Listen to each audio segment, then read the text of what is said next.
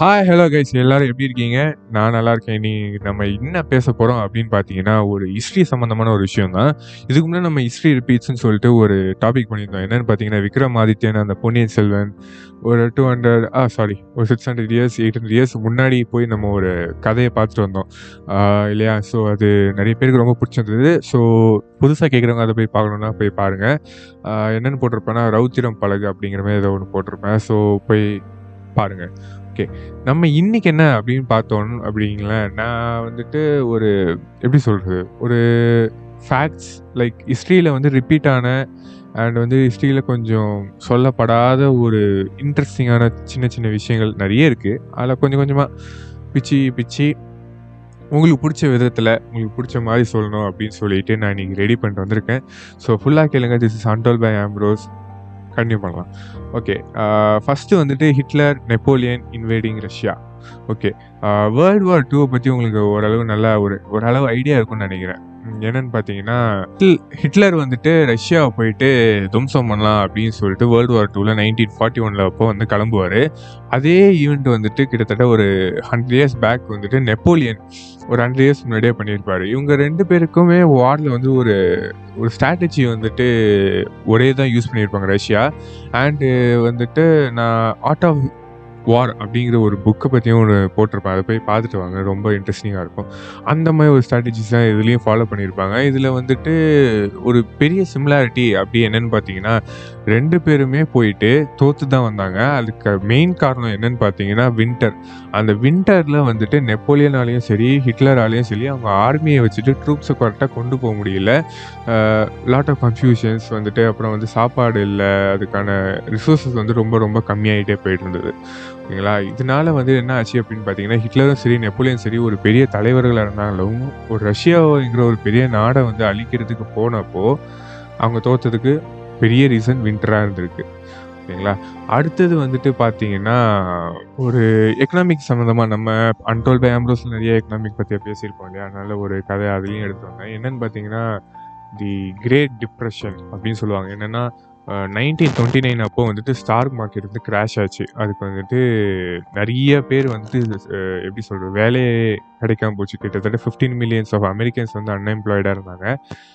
Banks வந்து fail ஆச்சு. நிறைய இன்வெஸ்டர்ஸ் வந்து சுத்தமாக பிச்சைக்காரன் ஆகிட்டாங்க அதே ஒரு ஈவெண்ட் வந்து nineteen sorry two thousand eight அப்போ வந்துட்டு இதே மாதிரி ஒன்று நடந்தது. தி கிரேட் ரிசெஷன் அப்படின்னு சொல்லிட்டு.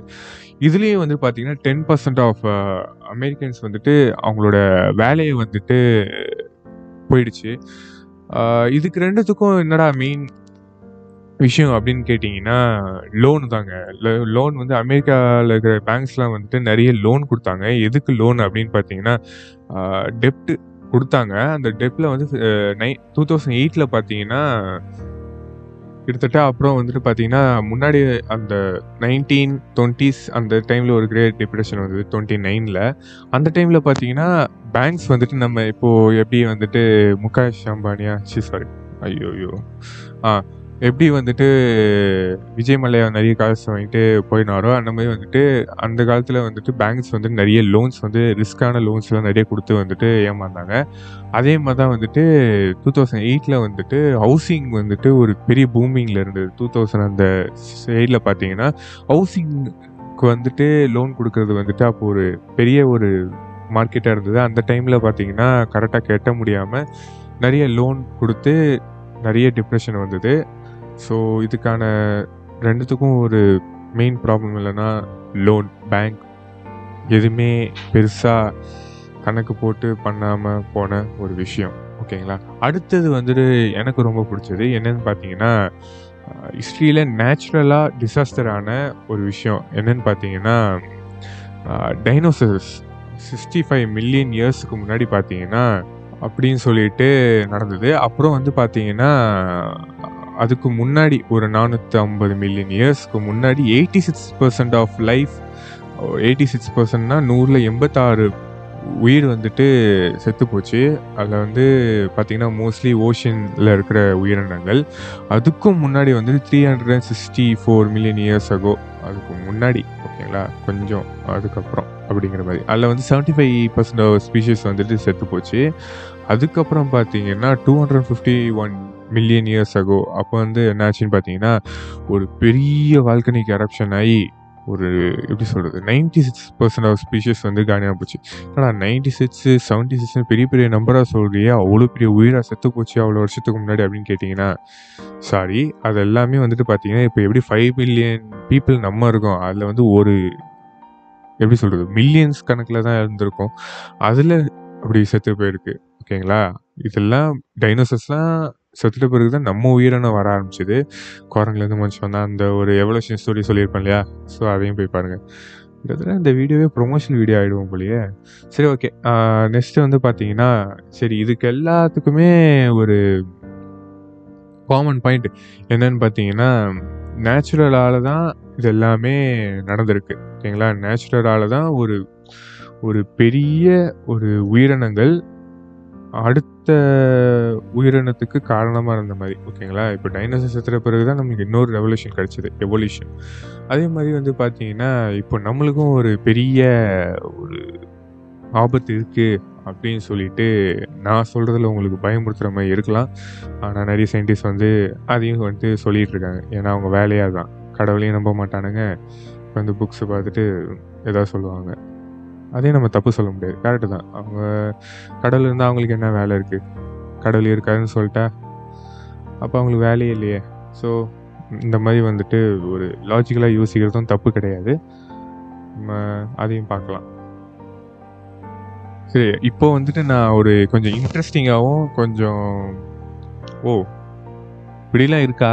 அப்படின்னு சொல்லிட்டு உங்களால் கனெக்ட் பண்ண முடிஞ்சதுன்னா பாருங்கள் நைன்டீன் டுவெண்ட்டி செஞ்சுரியெல்லாம் பார்த்தீங்கன்னா பிரிட்டிஷ் வந்துட்டு எல்லா நாட்டையும் கொஞ்சம் கொஞ்சமாக அடக்கி வச்சுட்டு இருந்தாங்க. உலகத்தையே ஒரு ஆட்டு ஆட்டிட்டு இருந்தாங்க பிரிட்டிஷு. பட் ஆப்கானிஸ்தானை மட்டும் ஒன்றுமே தொடவே முடியல. ஏன்னா அங்கே இருக்கிற வெதரு அங்கே இருக்கிற அந்த ட்ரைப்ஸு அதெல்லாம் வந்து செட்டே ஆகலை. அதனால் வந்துட்டு அவங்களால அப்புறம் வந்துட்டு பார்த்தீங்கன்னா ரஷ்யாவும் ட்ரை பண்ணாங்க. அப்போ வந்துட்டு அந்த டைமில் பார்த்தீங்கன்னா எந்த டைம் பார்த்தாங்கன்னா நைன்டிஸ் எயிட்டிஸ் அந்த டைமில் அவங்களுக்கு கொஞ்சம் ஏதோ கோல்டு வார் போயிட்டு இருந்தது. ஸோ அந்த டைமில் வந்து ஆப்கானிஸ்தானை இது பண்ணி முடியல. எவ்வளோ ஈஸியாக இருந்தாலும் அவங்களால அதை அவங்க கீழே வச்சுக்க முடியல. ஏன்னா because of the weather and the tribes all such things அதுக்கப்புறம் வந்துட்டு யூஎஸ்ஏ வந்துட்டு அவங்க ஃபோர்ஸஸ் வந்து ஆப்கானிஸ்தானில் இறக்குனாங்க. அப்போ கூட அவங்க அதை அவங்க கண்ட்ரோலில் வச்சுக்கல. ஆனால் இப்போ கடைசியில் பார்த்தீங்கன்னா தீவிரவாதிகள் தான் வச்சுட்டு இருக்காங்க.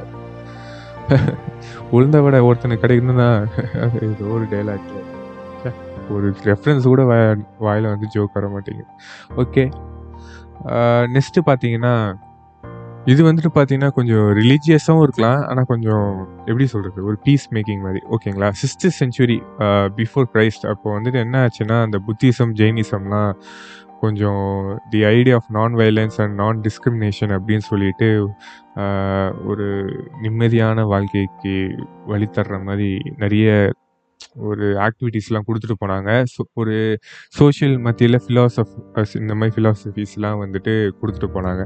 ஆனால் இந்த ஐடியா பார்த்தீங்கன்னா கிட்டத்தட்ட இப்போ என்ன சிக்ஸ்த் செஞ்சுரினா டுவெண்ட்டி சிக்ஸ் செஞ்சுரிஸாக வந்து பார்த்தீங்கன்னா ஒரு அது ஒரு வழிபாட்டில் நடக்கலை.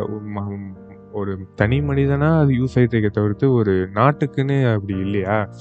ஆனால் இதை வந்து கரெக்டாக யூஸ் பண்ணது அப்படின்னு பார்த்தீங்கன்னா அதுக்கு காந்தி ஒரு பெரிய ரெஃபரன்ஸ் இருக்கும் ஆனால் அவர் ஜெயினிசம் புத்திசம்லாம் நம்ம சொல்லக்கூடாது. ஆனால் அந்த ஐடியா வந்துட்டு கரெக்டாக சூட் ஆகிறது பார்த்திங்கன்னா அந்த காந்தியோட வழித்தடங்கள் தான் இதில் இன்னொரு ஃபேக்ட் என்னென்னா ஃபஸ்ட்டு வந்துட்டு இந்த சிவில் ரைட்ஸ்லாம் வந்துட்டு ரொம்ப வயலேட்டடாக சிவில் ரைட்ஸ்னால் அதை வந்து ஒரு பொருட்டாகவே மதிக்காத காலகட்டத்தில் காந்தி தான் வந்துட்டு ஃபஸ்ட்டு அதை ஒரு எப்படி சொல்கிறது ஒரு தூய்மையான வழியாக நல்ல ஒரு எப்படி சொல்கிறது ஒரு குட் வைப்பில் நடத்திட்டு போனார். அதுக்கப்புறம் நெல்சன் மண்டேலா அப்புறம் Martin Luther King the baton goes